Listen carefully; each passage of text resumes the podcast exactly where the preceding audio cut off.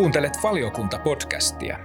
Olen toimittaja Ville Miettinen ja valiokunnassa ääneen pääsevät maamme kiinnostavimmat asiantuntijavieraat. Kun tulee vielä näitä asumistukeenkin esimerkiksi mietityt leikkaukset ja tähän toimeentuloturvaan työttömyysetuuksiin, niin, niin tuota, silloin kun ne ja todennäköisesti ne kohdistuu aika samoihin perheisiin. Syntyykö sitten tilanne, että monet vanhemmat palaa ihan loppuun ja sitten sanotaan, että lastensuojelulle, että ottakaa te nämä lapset. Kyllä olisi niin kuin tulevaisuusinvestointina aika viisasta huolehtia siitä, että vanhemmat jaksavat ja kykenevät lapsistaan huolehtimaan.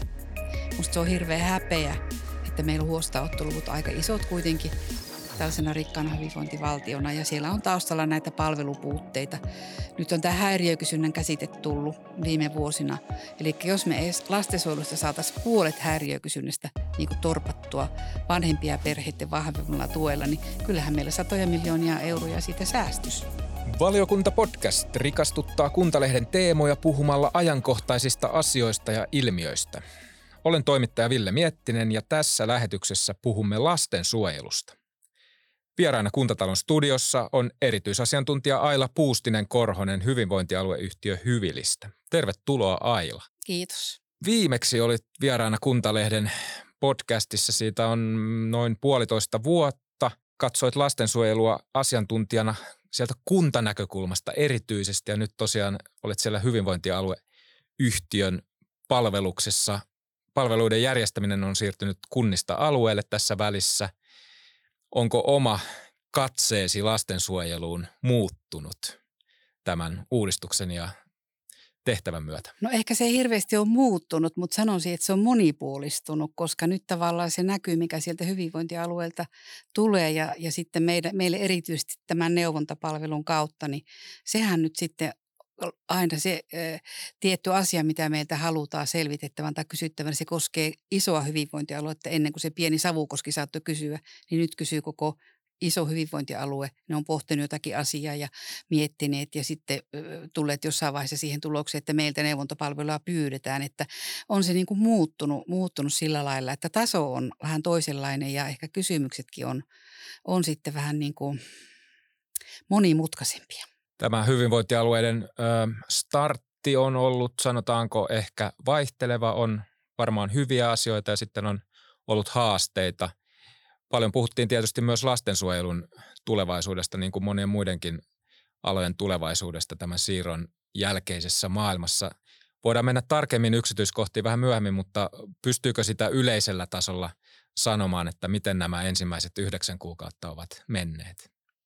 No varmasti on ollut siellä hyvinvointialueella sellaisia aika isoja asioita selvitettävänä ja nimenomaisesti nyt sitten niillä hyvinvointialueilla, jotka eivät toimineet maakunnan kokoisina kuntayhtyminä, niin on esimerkiksi tarvinnut yli 20 kunnan eri toimintakulttuuria yhteensovittaa ja eri tulkitsemiskäytäntöjä yhteensovittaa. Ja kyllä se tietysti on minusta hyvin hämmentävää, että meille voi tulla sinne neuvontapalveluun kysymys, jossa selitetään, että on ollut saman lastensuojelulain säännöksen soveltamisesta viisi eri käytäntöä. Ja sitten mietitään siellä hyvinvointialueella, että mihinkä me meidän yhtä, yhteisesti hyvinvointialueena, mitä me voitaisiin niin lähteä edistämään. Ja kun katsoo sitten ne, ne vaihtoehdot, mitä siellä löytyy niistä kunnista, niin täytyy hämmästellä, miten eri tavalla on voitu ymmärtää esimerkiksi lastensuojelulain tietty säännös. Okei. Okay. Eli tämmöistä niin kuin no, toimintatapoja ja tulkitsemisen yhdenmukaistamistahan on jouduttu tekemään niillä hyvinvointialueilla, joilla siellä on esimerkiksi se 23 kuntaa tullut mm. yhdeksi hyvinvointialueeksi. Ja, ja uskon kyllä, että se työ jatkuu vielä. Se ei ole ollenkaan ollut helppoa. Ja itse on todella pitkään sitä ihmetellyt, kun katselen noita lastensuojelun tilastoja, olen niitä seurannut muutaman vuosikymmenen, että, että mitenkä eri su- suuruiset määrät esimerkiksi kunnissa on otettu kiireellisesti sijoitettu tai huostaanotteen määrä saattaa poiketa yhdestä prosentista neljään, että se ei selity pelkästään väestörakenteella siellä kunnassa, vaan se selittyy myös osittain niillä hirvittävän erilaisilla tulkitsemiskäytännöillä, mitä niin kuin on syntynyt sitten lastensuojelulain soveltamisesta. Voisi olettaa, että nyt kun alueella, alueet pääsevät vauhtiin tässä työssä ja rytmi ja ehkä jossain vaiheessa yhtenäinen rytmikin löytyy, niin se varmaan sitten poikii hyvää, jos ne käytännöt Kyllä saadaan uskon näin, että, että lastensuojelun, mm. lastensuojelun toteuttamisen kannalta sote-uudistus on hyvä asia. Mm. Koska pienillä kunnilla aikaisemmin niin heillä oli hirvittävän vähäiset mahdollisuudet tarjota esimerkiksi monipuolisia palveluja perheille. Mm. Nyt tietysti rahat on tiukassa ja puhutaan, että ei riitä rahat, mutta silti ollaan ihan eri mittaluokassa. Ja musta tämä antaa kyllä tämä sote-uudistus lastensuojelulle mahdollisuuden oikeasti uudistua. On siinä ongelmia, on siinä kipukohtia ja on vaikeuksia ja riittääkö rahat ja mihin ne riittää, sekin on yksi kysymys. Ja olen kyllä laittanut aika äh, myönteisellä mielellä merkille sen, että – kriittisesti niihin ostopalveluihin suhtaudutaan siellä hyvinvointialueilla, että lastensuojelupalvelujen osaltahan kaikista sote-palveluista huomioiden kaikkein eniten on ostettu yksityisiä palveluja. Ja se tekee sitten tavallaan sen kirjavuuden siihen palvelun toteuttamiseen ja ja tota, myöskin ehkä lain tulkintaakin jossain mielessä, että nyt on pakko miettiä sitä, että mitä oikeasti ostetaan hmm. ja mitä voidaan tehdä itse. Mitä mielestäsi voisi ostaa ja mitä ei? No, mun mielestä lastensuojelun mm, vastaanotto- ja arviointityö pitäisi olla hyvinvointialueen omassa taskussa. Eli siellä arvioidaan se, että mitä tämä lapsi ja perhe tarvitsee ja millä tuella perhe voisi jatkaa ja mikä osa näistä lapsista sitten oikeasti tarvitsee sitä sijaishuoltoa. Että tämä on ehdottomasti, se on semmoista, se on niin perusoikeussidonnainen asia, että sitä ei pitäisi ostopalveluna ostaa sellaista arviointia, että pitääkö lapsi huostaa ottaa vai ei. Ja kyllä sitäkin palvelua on valtavasti tässä maassa ostettu. Mitä riskejä siihen liittyy? Siihen liittyy sellainen riski, että mm, julkisen vallan, sehän on julkisen vallan käyttöä tämmöinen mm, arviointi, kyllä. että erotetaanko lapsi perheistä vai ei. Se menee hy, hyvin syvälle sinne perusoikeuksiin. Ja tota, siinä ei saa olla mitään semmoista muuta intressiä mukana. Niin voidaanko me olla sitten varmoja siitä, että jos me yksityiselle palveluntuottajalle – tämmöinen arviointitehtävä annetaan, että siihen ei tule sitä arviointielementtiä mukaan, että meillä tuolla saman palveluntuottajan laitoksessa olisi just tämä näin ja näin monta paikkaa vapaana. Mm. Että kyllä, että siihen ei saisi tulla minkälainen kaupallinen intressi tai muu intressi. Mm. Ja kun olen nyt sitten Kuntaliitossakin 12 vuotta kuntien kanssa tehnyt tätä työtä, niin kyllä mulle on sitten jossain kohtaa kerrottu, että – että näin tapahtuu, että lapselle ja perheelle on jo valmiiksi jossain yksityisessä arviointiyksikössä puhuttu, että se, te lapset nyt sitten tähän meidän seuraavaan yksikköön, ettei se kuntakaan ole siihen enää väliin päässyt. Ja musta se ei kuulu tähän lastensuojeluun tällainen ilmiö, kun siinä tietysti tulee jossain määrin sitä kaupallista intressiä, niin se täytyisi kyllä pystyä kitkemään kitkemään ihan täysin pois, koska se on valtava puuttuminen perusoikeuksiin, kun lapsi otetaan perheestä pois. Puhutaan sitten vähän kunnan ja hyvinvointialueen rajapinnasta, joka on aika, sanoisinko, kriittinenkin kysymys monellakin toimialalla ja e, ehkä lastensuojelun yhteydessä siitä on puhuttu paljon tai siihen liittyvistä tekijöistä viime aikoinakin. Toisaalta on se sote, eli SO-palvelut siellä alueella ja sitten siihen lastensuojelun yhteydessä puhutaan paljon myös siihen että millaista tukea koulu sivistyspalveluita Kyllä. tulee, joka on siellä kunnan puolella. Öö, toisaalta taas lastensuojelun yhteydessä on pitkään puhuttu tästä systeemisen mallin tärkeydestä tai mahdollisuuksista ja siihen juuri tämä moniammatillisuus liittyy ja ne ammatillisuudet ovat siellä molemmilla puolilla kunnassa ja hyvinvointialueella. Kyllä. Sanoit tuossa ö, reilut puolitoista vuotta sitten Kuntalehden haastattelussa, että toivoisit, että systeeminen malli rysäytettäisiin kokonaan, tai siis loppurysäytys sen jalkauttamisessa mm. kautta maan. Eli että tämä moniammatillinen lähestymistapa saataisiin lastensuojeluun vielä voimakkaammin. Kyllä. Miltä, miltä tilanne tämän osalta näyttää tällä hetkellä hyvinvointialueiden ja kuntien rajapinnassa? Öö, nyt varmaankin se systeemisen mallin osalta semmoinen valtakunnallinen tuki on ilmeisesti päättynyt ja sitä jalkautettiin todella hyvin. Mutta nyt sitten on iso haaste hyvinvointialueen ja kunnan välillä se, että miten ratkaistaan ne ongelmat, jotka liittyvät koulua käymättömyyteen tai oppimisvaikeuksiin. Ja kun tietysti tämmöinen iso silmiä avaavaa tuloshan tuossa 97 syntyneiden kohorttitutkimuksissa oli, että kol, siinä 13 16-vuotiaiden osalta niin 70 prosentilla oli siellä huostaanoto ja sijoituksen taustalla koulunkäyntiongelmat. Ja sinällään pelkkä koulunkäyntiongelma ei koskaan voi olla huostaanoton peruste. Niin nyt sitten on iso kysymys, kuinka niitä koulunkäyntiongelmia sitten ratkotaan kunnassa. Ja yhteistyössä ehkä sitten opiskeluhuollon palvelujen kanssa, että siinä, tästä meillä on korkeimman hallinto-oikeuden ratkaisukäytäntö olemassa, että siellä kaatu huostaanotto, kun sen perusteena oli koulunkäyntiongelmat pelkästään, niin okay. korkein hallinto-oikeus katsoi, että, että se ei riitä perusteiksi. Sitten pitäisi siellä koulun tasolla selvitellä, mistä ne johtuu, mistä oppimisvaikeudet johtuu. Ne on nykymaailmassa aika hyvin tutkittavissa, mikä on perheen tilanne sitten ja tietenkin siinä tarvitaan sitä hyvinvointialueen palvelua. Että sinne monet lapset tarvitsevat sellaista räätälöityä tukea koulussa, ettei käy niin, että lapsi lopettaa kokonaisen koulunkäynnin. Hmm. Koska se, jos lapsi lopettaa koulunkäynnin niin, ja lapsi sijoitetaan sen takia sitten – lastensuojeluyksikkö, joka sitten sen lastensuojeluyksikön sijaintikunta osoittaa koulupaikan, niin se koulunkäyntiongelmahan siirtyy vaan sinne sijoituspa- sijoituspaikka sijaintikunnan kouluun. Mm.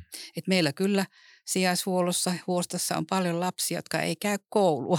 Okay. Eli se ei niin kuin sijaishuolto sinällään ei kaikkia mahdollisia ongelmia voi ratkoa.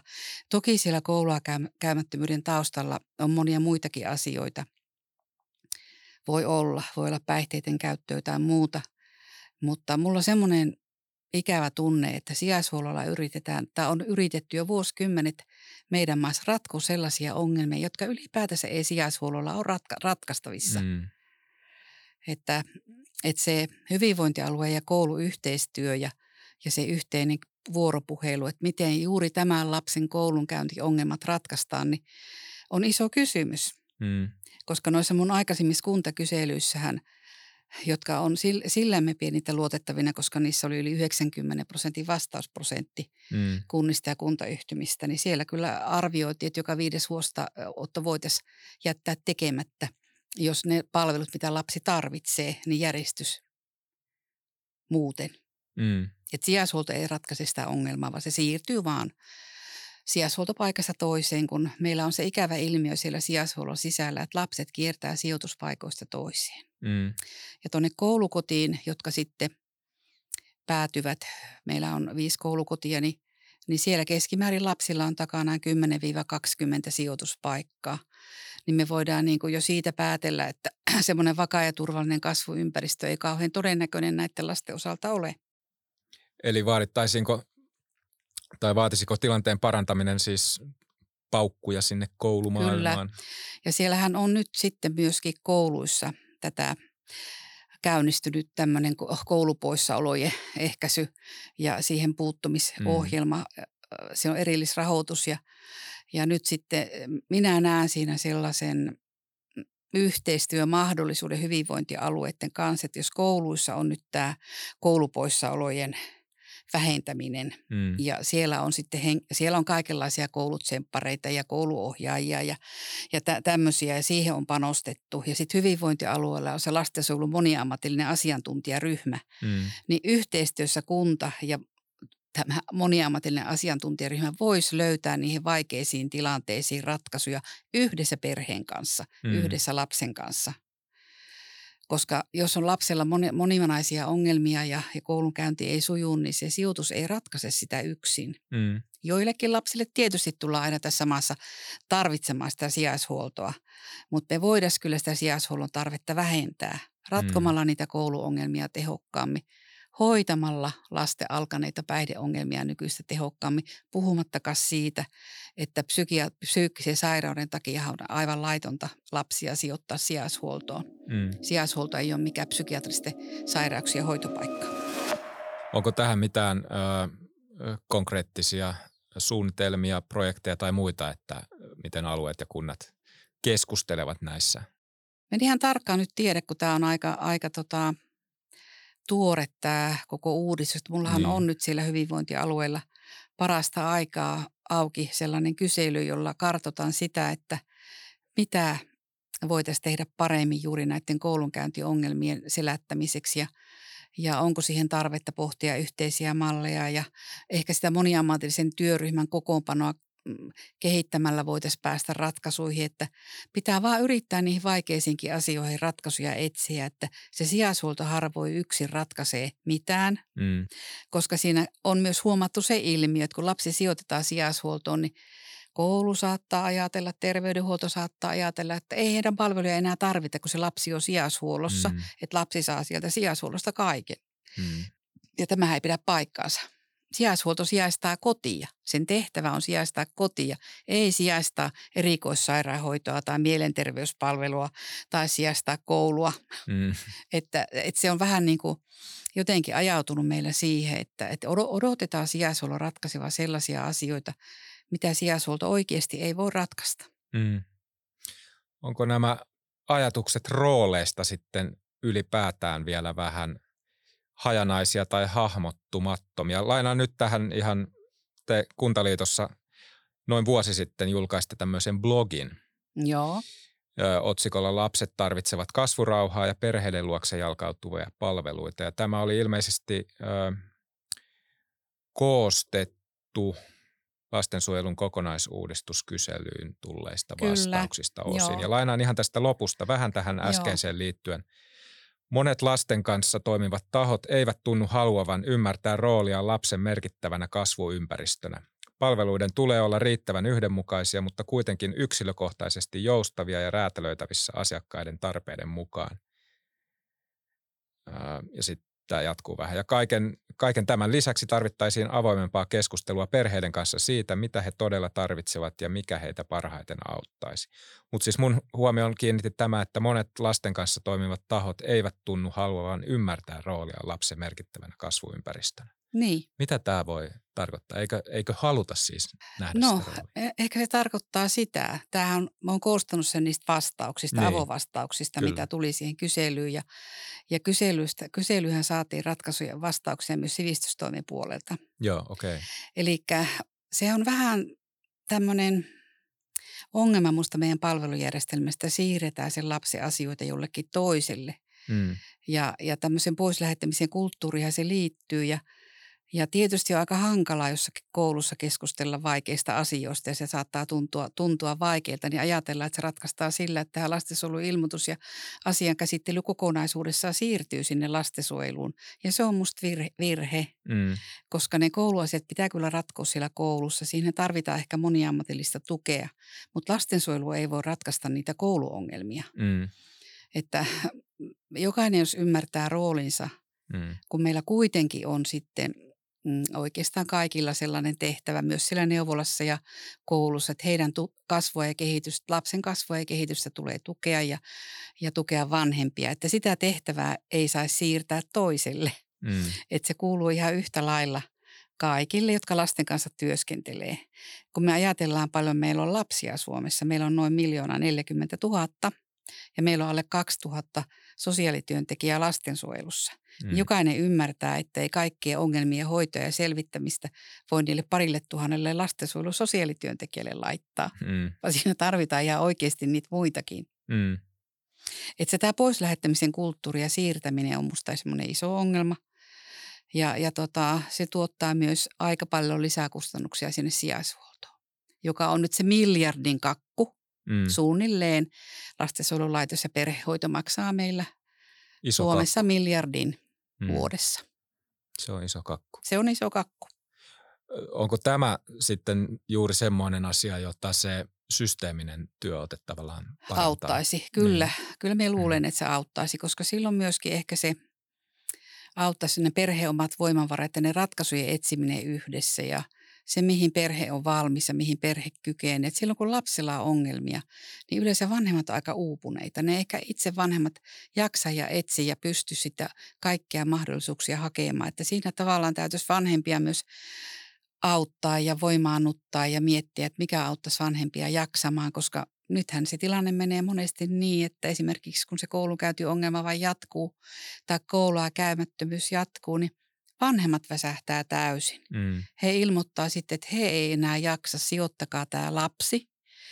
Ja musta silleen ei koskaan pitäisi käydä mm, oikeasti. Mm. Meillä on kehittynyt palvelujärjestelmä, meillä on tietoa, taitoa, osaamista. Kyllä näitä pystyisi ratkomaan. Et toki me tarvitaan koulukoteja hoitamaan ja kouluttamaan ja kasvattamaan niitä lapsia, jotka sitä tarvii, mutta siinä on myös paljon tämmöistä tämmöistä lapsia ja perheitä, joita ehkä voitaisiin ehkä paremminkin auttaa muissa palveluissa kuin sillä sijaishuollolla. Mm. Mutta sijaishuollon tarve ei kuitenkaan poistu. Kyllä meillä tässä, sitä, tässä maassa sitä aina tullaan tarvitsemaan. Tietysti henkilöstöpula koskettaa koko sote-sektoria ja muutakin kuntasektoria ja koko yhteiskuntaa oikeastaan. Kyllä. Mutta lastensuojelun yhteydessä siitä on puhuttu myös hyvin paljon viime vuosina. On. Pitkään.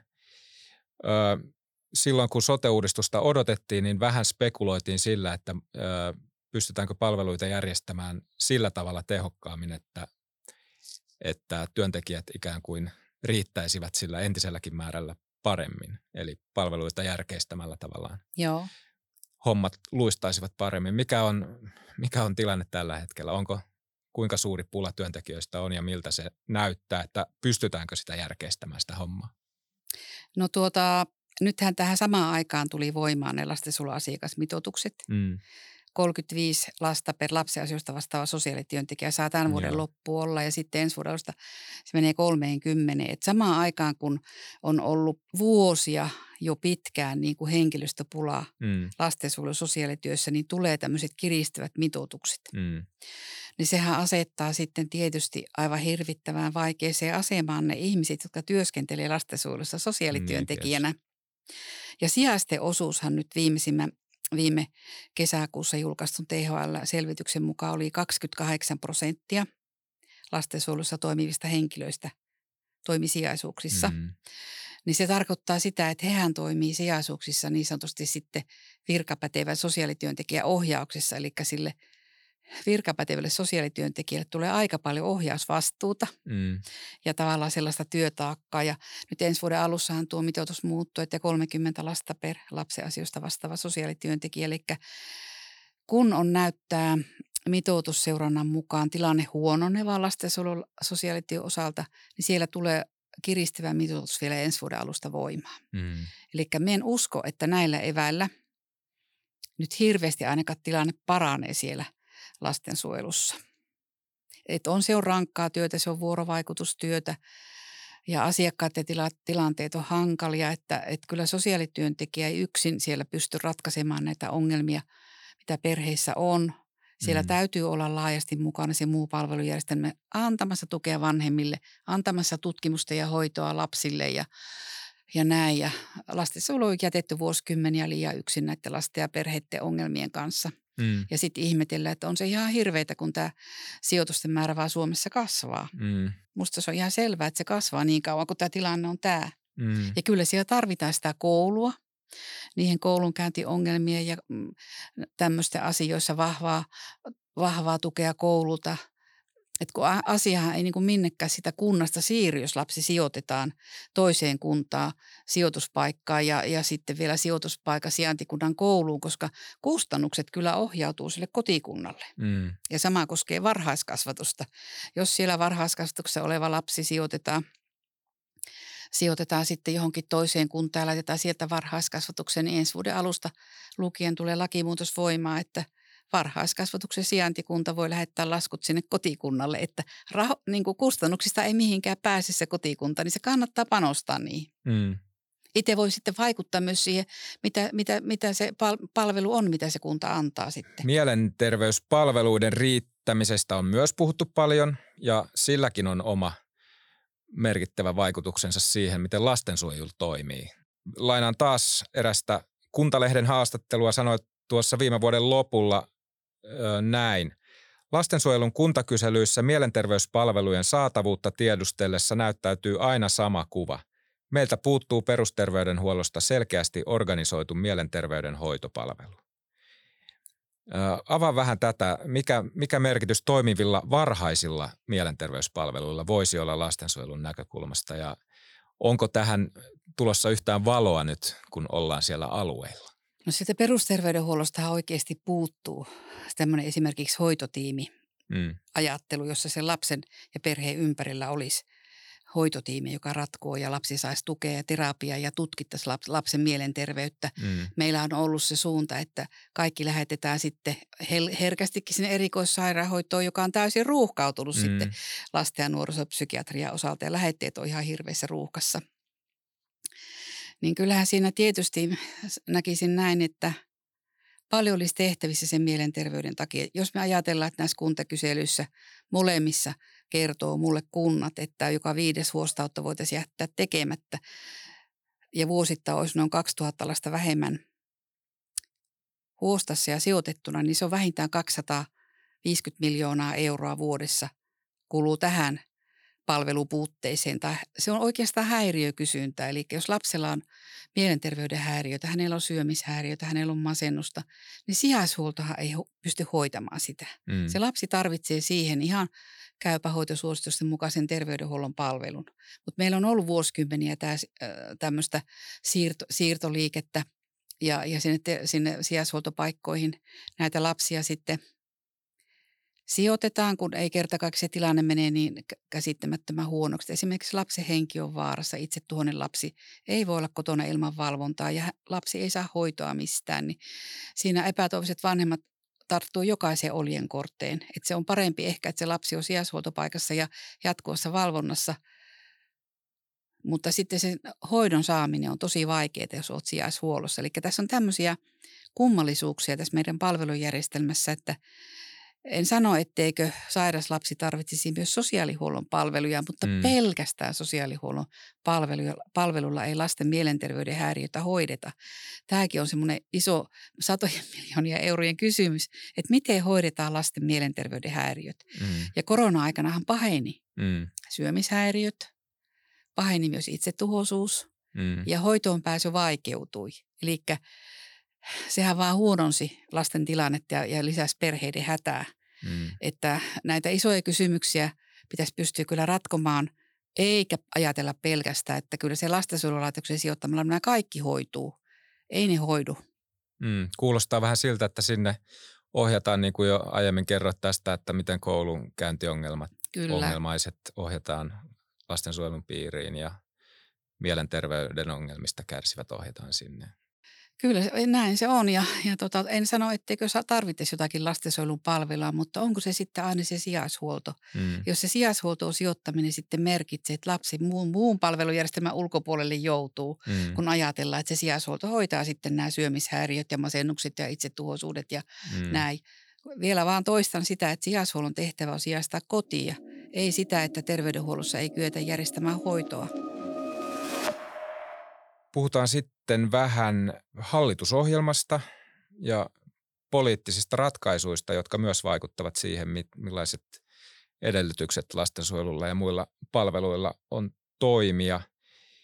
Öö, Petteri Orpon hallitus pyrkii tasapainottamaan julkista taloutta, joka onkin, onkin vaikeuksissa, mutta tota, Tähän lastensuojeluun liittyen on puhuttu muun muassa näistä sosiaaliturvaan kohdistuvista leikkauksista, joiden pelätään lisäävän lapsiperheköyhyyttä ja syrjäytymistä, joiden sitten voi varmaan toisaalta olettaa vaikuttavan siihen, että millaista kysyntää lastensuojelullakin on tulevaisuudessa. Kyllä. Mitä ajatuksia tämä sosiaaliturvaan suunnitellut leikkaukset lastensuojelun asiantuntijan mielestä herättävät? Kyllä minulle tulee sellainen hirveä huoli, huoli nyt siitä, että esimerkiksi tähän sosiaaliturvaan asumistukeen liittyvät leikkaukset vaikuttaa samoihin perheisiin, mm. joissa on jo niin kuin pienituloisuutta muutenkin, että Tuossa THLn kohorttitutkimuksestahan kyllä selvisi myös sekin, että näitä perheitä kuormittaa myös taloudelliset ongelmat ja siellä on paljon sekä vanhemmilla sairauksia että lapsilla sairauksia. Mm. Niin sitten kun tulee vielä näitä asumistukeenkin esimerkiksi mietityt leikkaukset ja tähän toimeentuloturvaan, työttömyysetuuksiin, niin, niin tuota, silloin kun ne, ja todennäköisesti ne kohdistuu aika samoihin perheisiin. Ja lisää sitten sitä kuormitusta ja painetta näissä perheissä, niin kyllä mulla on hirveän suuri huoli siitä, että miten nämä perheet sitten selviytyy. Esimerkiksi se, että edellytetään, että hankkiudutaan halvempaa vuokra-asuntoon. No, missä niitä halvempia vuokra-asuntoja sitten on? jos tavallaan se katsotaan, että on liian kalliissa asunnossa asutaan ja asumistukea pitäisi maksaa liikaa, että muuttakaa halvempaa. Mutta jos meillä ei ole niitä halvempia vuokra-asuntoja, niin mitä tämä niinku tarkoittaa? Mm. Et jotenkin mulla on semmoinen huoli, että syntyykö sitten tilanne, että monet vanhemmat palaa ihan loppuun ja sitten sanotaan, että lastensuojelulle, että ottakaa te nämä lapset. Mm. Koska tällaista ilmiötä on ollut lastensuojelussa aikaisemminkin, että kun u- tulee niin paljon kuormitustekijöitä perheeseen ja vanhemmat uupuu, niin sosiaalitoimiston ovella jätetään lapset. Mm. Me itse toimin lastensuojelussa virkamiehenä yli 20 vuotta. Ja kyllä näitä tilanteita oli, että sinne ilmaantui sosiaalivirasto ovelle mukulat kainalossa isä ja äiti, ja sanoi, että me ei nyt enää jakseta. Okei. Okay. Et me pelkää, että tämä ilmiö niin kuin lisääntyy Mm. ja huoli ja hätä ehkä siitä omasta toimeentulosta. Monilla vanhemmilla, joilla sitten on myös sitten lastensuojelun tarvetta, niin on omia sairauksia ja, ja omia, omia sellaisia ongelmia, jotka tarvitsisi hoitoa. Mm. Että tuo mielenterveyspalveluihin pääsy vanhemmillakaan ei ole kovinkaan helppoa, Mm. jos se on lapsillakin tosi vaikeaa. Että miten tavallaan nyt sitten selviydyttäisiin näistä palvelutarpeista tässä supistuvasta hyvinvointialuetaloudessa, koska Mm. kyllähän se nyt näyttää siltä, että jokainen hyvinvointialue rahat loppuu kesken niin sanotusti, Mm. niin että mistä siellä sitten niin kuin on pulaa ja kun on nyt jo ennen hyvinvointialuetta ollut pulaa lasten ja nuorten mielenterveys, ne- mielenterveyspalveluista ja on myös pulaa ollut näiden mun aikaisempien kuntakyselyjen mukaan vanhempi ollut tosi vaikeaa saada myös niitä omaan mielenterveyden häiriöihin Mm. hoitoa. Et silloin kun monta kuormitustekijää kumuloituu samaan perheeseen, niin joskus se kameliselkä katkeaa. Mm. Et se, mitä ehkä itse olen huolissani, niin on se, että lisääntyykö meillä se, että ne vanhemmat ilmaantuu sinne sosiaalivirasto ovelle, ne lapset kainalossa ja sanoo, että me jätetään nämä lapset tänne. Mm. Et musta se ei ole niinku hyvää huolenpitoa, kun jokainen lapsi kuitenkin on ihan yhtä arvokas tälle maalle ja meillä on laskeva syntyvyys. Mm. Meillä on hirveä huoli siitä, että miten meidän työvoima tulee jatkossa riittämään tässä maassa esimerkiksi juuri hyvinvointialueiden palvelu, hyvinvointipalvelujen tuottamiseen, Mm. opetuspalvelujen ja varhaiskasvatuksen palvelujen tuottamiseen, niin me tarvittaisiin ihan jokainen arvokas lapsi kasvamaan ja kehittymään ja saamaan koulutusta. Ja me tarvitaan ihan joka ikinen isä ja äiti, jotka pitää huolta niistä lapsista. Ja sitten kun tulee vaikeuksia, niin sitä apua olisi saatavissa. Mm. Koska minä en usko, että yksikään vanhempi saa lapsiaan kasvatetuksi tässä maassa aikuiksi, etteikö jossain välissä tulisi jotain ongelmia tai Mm. vanhemmalle omia vaikeuksia ja sairauksia jaksamiseen liittyviä, niin kyllä niihin pitäisi pystyä sitä apua saamaan. Ja se avunsaanti on mennyt niin vaikeaksi, Mm. että siinä se huoli syntyy, että kyllä on vielä sun kanssa ihan samaa mieltä, että yli 30 vuotta on näissä hommissa ollut ja kyllä vähän niin kuin minunkin ennustus on, että emme ainakaan laskeviin huostaanottolukuihin päästä tulevina vuosina. Silloin, no mainitsit yli 30 vuotta sitten, äh, olet suunnilleen ehkä aloittanut Joo. työurasi. Äh, mä oon tota, yhteen harrastukseen liittyen lukenut vanhoja lehtiä. Äh, ja nimenomaan lama, 90-luvun lama-ajasta. Ja se on semmoinen aika, jota tavallaan, johon usein viitataan, kun puhutaan muun muassa lapsiperheiden palveluiden tilanteesta ja mitä lama-ajan seurauksista pitäisi oppia ja mitä laman lapsille on tapahtunut ja miten kauaskantoiset vaikutukset on ollut sillä, mitä 90-luvun alussa sosiaalipalveluillekin tapahtui, eli, eli merkittäviä supistuksia. Ää, tosiaan lu, lueskelin noita vanhoja 90-luvun alun lehtiä ja silloin Esko Ahon hallituksen hätäohjelmassa oli kyllä hämmästyttävän paljon samoja elementtejä mielestäni kuin nykyhallituksen tavoissa tervehdyttää julkista taloutta. Työttömyysturvaa kavennetaan, eläkkeitä kiristetään, sotevirkkoja päätettiin olla perustamatta yli 6000 kolmen vuoden aikana 90-luvun puolivälissä. Ja huhtikuussa 92 Helsingin Sanomat kirjoitti tämän jälkeen, kun siis Ahon hallitus oli päättänyt tästä hätä, talouden hätäohjelmasta. Säästöt kohdistuvat raskaina asunnon tarvitsijoihin, eläkeläisiin, koululaisiin, sosiaalipalvelujen käyttäjiin ja sairaisiin sekä valtion ja kuntien omaan henkilökuntaan. Eli hyvin paljon silloin on kohdistunut nämä säästöt samaan ryhmään kuin nyt ovat kohdistumassa. Kyllä. Ehkä eläkeläisiä lukuun ottamatta. Niin, Eläkkeitä ei olla nyt leikkaamassa, vaan nehän nou- nousee. joo. Joo. Mutta että hyvin usein lapsiin kohdistuu Se on kyllä säästöt. erikoista. Et, ja nimenomaan siis vielä kun laman vaikutukset tiedetään. Mm. Ne, ne on aika hyvin tutkittu ja ne Niin. tiedetään, että Mm, se kestää todella kauan sitten tavallaan. Se laman varjo on pitkä. mm, Ja, ja nytkin nämä kaikki työttömyysturvaa ja sosiaalietuuksia, asumistukeen liittyvät leikkaukset, niin, niin tota, kyllähän ne sitten kuitenkin kohdistuu niihin lapsiperheisiin, että se on niin kuin hyvin erikoista, ettei nähdä niitä lapsiperheitä semmoisena tulevaisuuden voimavarana.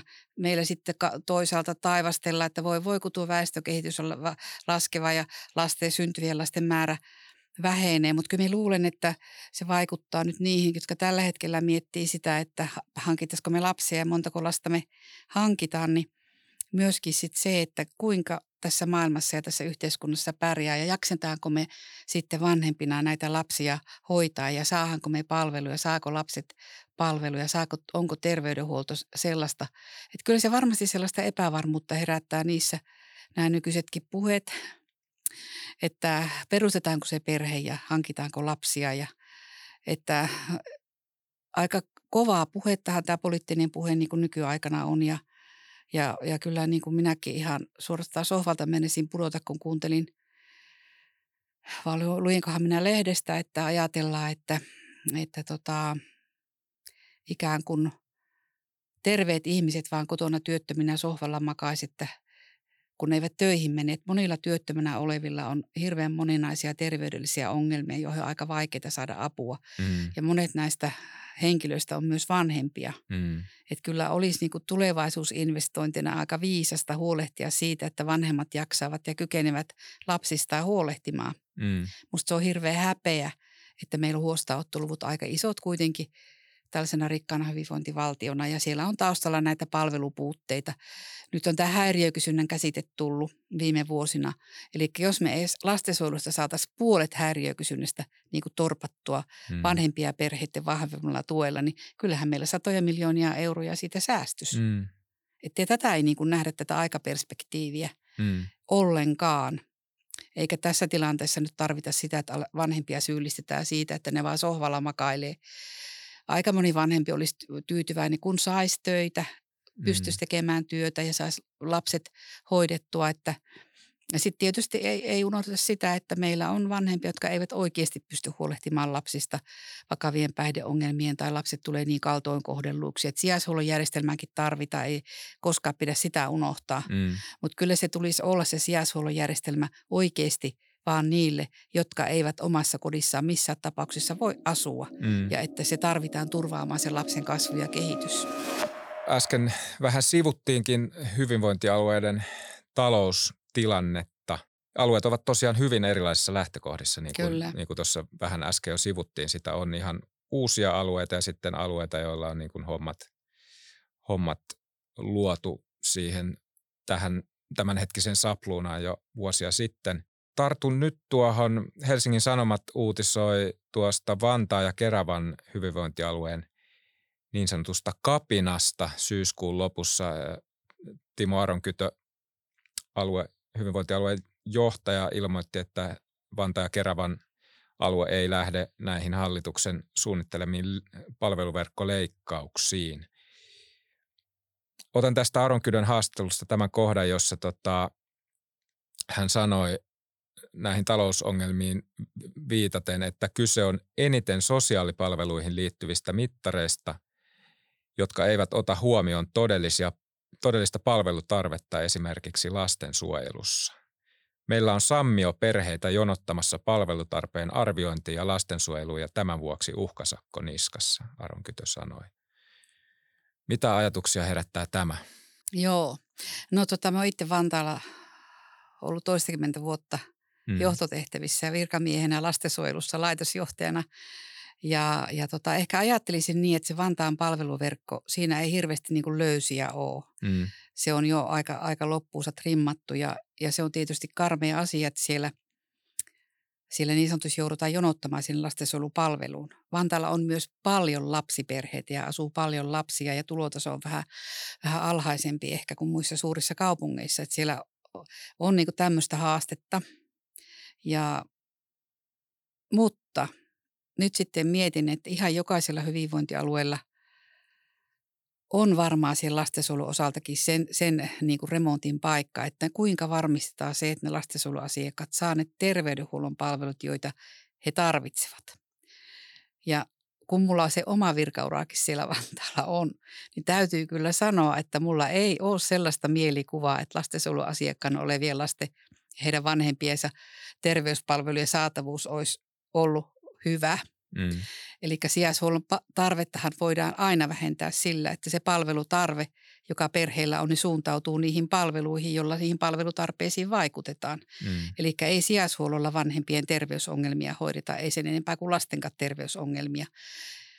Ja ihan, ihan jokaisella hyvinvointialueella on se perheen jälleen yhdistämistyön käynnistäminen olisi kyllä ihan viisasta. Mm. Ja tiedän, että esimerkiksi tuolla, tuolla varsina, tuolla Etelä-Pohjanmaalla on sellainen tiimi käynnistynyt ja Pohjanmaa on menossa sinne tutustumaan, että okay. tarviiko huostaanottojen kestää, jos lapsi otetaan kuusivuotiaana huosta, niin tarviiko se sijaishuollon kestää siihen asti, kun lapsi täyttää 18? No ei tarvitse. Mm. Sehän pitää lopettaa silloin, kun huostaanoton tarve loppuu. Mm. Sen tarpeen loppumiseen voidaan vaikuttaa sillä, että varmistetaan niitä palveluita, mitä se perhe tarvitsee. Eli et kyllä siellä tietysti Vantaa on varmaan ehkä trimmannut palveluverkkoonsa jo aikaisempien vuosien tak- niin kuin takia, mutta minä uskon, että, että yksikään hyvinvointialue olisi sellainen, jonka alueella ei voi tehdä enää yhtään mitään. Mm. Että kyllä, kyllä siellä Vantaallakin voidaan ja, ja tota, mm, tuo on tietysti pahalta kuulostaa, pahalta kuulostaa sitten tämmöinen näkemys ja, ja jos muistelen sitä toimeentulotuen tarvetta ja toimeentuloa tarvitsevia perheitä Vantaalla, niin kyllä se toimeentulon tuen tarvehan oli aika korkeata verrattuna suhteessa muihin kaupunkeihin, isoihin kaupunkeihin. Mm. Ja nyt sitten se ongelma, että tällä hetkellä meillä vielä toimeentulotuen kuluista, jotka Kelaa myöntää, niin hyvinvointialueet maksaa puolet. Ja tästä pitäisi nyt päästä eroon. Mm. Että, että ei niitä hyvinvointialueille enää näitä toimeentulotuen kustannuksia pitäisi kyllä vyöryttää. Mm. Että en usko sitä, että ei ole mitään tehtävissä. Hmm. Jokaisella hyvinvointialueella on varmasti paljon tehtävissä, mutta onko nyt valtiovalla odotus liian suuri, että ajatellaan, että jossain kolmessa vuodessa nyt nämä palveluverkot trimmataan ja, ja tota, palvelut saadaan sillä tavalla rakennettua, että ne on tehokkaita ja ne on toimivia ja muut, että, että se pitäisi olla enempi se aika. Että nyt on liian nopeasti kuvitella, että kaikki isot asiat – mitä sote-uudistuksella tavoiteltiin, mitä on ihan kannatettavaa tavoitella ja ne on mm. mahdollisia, mutta ei ne kolmessa vuodessa mene. Joo, tätä on monet niin, äh, se ei ole mahdollista ollenkaan. sanoneet, että, että hommat on mahdollista saada mm. kuosiin, mutta tavoiteaikataulu on hurja. Kyllä, kyllä se jotenkin ajattelee, että kyllä se varmasti se vaatii palveluverkkojen muuttamista. Onko täällä Suomessa joku ollut niin hölmö oikeastaan, että on ajatellut, että ei yhtään palveluverkot muutu, kun sote-uudistus tulee. Sen takia se tehtiin, että mm. saadaan tehokkaammat palveluverkot. Mm. Ja, ja tuota, voidaan liikkuvia palveluja edistää ja etäpalveluja ja muuta. Ja niidenkin tekeminen kestää vuosia ja nyt mm. ne on aika isoja, ne on ehkä, ehkä sopivia aika noin hyvinvointialueet. Nyt pitäisi vaan antaa sitä aikaa, että voi olla, että sitä rahoitusta tässä tarvitaan, kun palveluverkkojen muuttaminen ei ole ihan yksinkertainen asia. Mm. Ja musta se, ne tiedot, mitä minä olen saanut palvelu, palveluverkkojen selvittämisestä ja, ja niiden niin kuin vaihtoehdosta, niin nämä kuulostaa ihan hirveän järkeviltä. Mm. Että äh, turhaa nyt musta moititaan noita hyvinvointialueita siitä, että ette ole tehneet ja teidän pitäisi sitä ja tätä ja rahaa ette saa yhtään enempää. Kyllä se aikaa vie näiden isojen kone, rakenteiden muuttaminen ja, ja tota, se mm, henkilökunnan sijoittelut ja, ja muutenkin rakenteet, esimiesrakenteet, kaikki ei nyt niin kuin hetkessä tule. Että silleen huolissani on tuosta Vantaa Keravasta, että jos sieltä on tällainen, tällainen fiilis tulossa, aina voidaan tehdä jotakin. Vahvistaa mm. kuitenkin niitä peruspalveluita mm. ja vahvistaa sitä peruspalvelujen mi- mielenterveys, mielenterveyshäiriöiden hoitoa mm. lapsilla, vanhemmilla. Siinä, siinä säästettäisiin aika paljon, kun sijaishuollon tarvetta saataisiin vähennettyä. Et siihen kannattaisi ihan jokaisen hyvinvointialueeseen panostaa, hyvinvointialueen panostaa. Kysyn vielä tähän loppuun mielipidettäsi lastensuojelun imagosta, josta on joskus keskusteltu, olen kanssasi keskustellut tästä viime vuosikymmenen puolella joskus ja silloin toivoit, että, että ikään kuin alan julkisuuskuva saataisiin sellaiseksi, että ei puhuttaisi pelkästään uhista, Joo. vaan myös mahdollisuuksista. Ja viime aikoinahan lastensuojelu on esimerkiksi Yleltä löytyy edelleen Areenasta Huostassa tämmöinen keskustelusarja. Joo. Ja lastensuojelua on tullut elokuviin, sitä on tullut kirjallisuuteen. Millainen on lastensuojelun imago vuonna 2023? Sehän tietysti näyttäytyy ongelmien kautta Mm. kuitenkin. Ja tota, tietysti multakin, kun haastatteluja pyydetään tai, tai jossain esiinny, niin yleensä asia liittyy johonkin ongelmaan. Mm. Et toki niin kun, onko sitten positiivinen ratkaisu uutinen ees tässä maassa. Mm. Mutta mm, aika vähän niin kuin lastensuojeluväki itse haluaa olla julkisuudessa ja antaa haastatteluja. Ja kyllä, kyllähän siihen liittyy myös siihen julkisuudessa oloon se kielteinen leima, tulee ihan kielteistä palautetta ja kaikenlaista. Mm.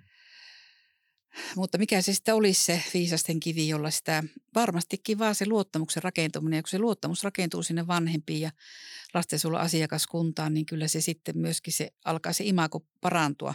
Mm. Mutta siihen on varmaan vielä matkaa ja, ja tota, ne huonot kokemukset, käyttäjäkokemukset, perhekokemukset, nehän näyttäytyy paljon julkisuudessa Mm. Ja ne luo sitä kuvaa. Että kyllä tietenkin täytyy myös sanoa, että ei se lastensuojelukaan aina onnistu ja se on aika vaikeaa työtä Mm. ja, ja siellä vaihtuu paljon väki.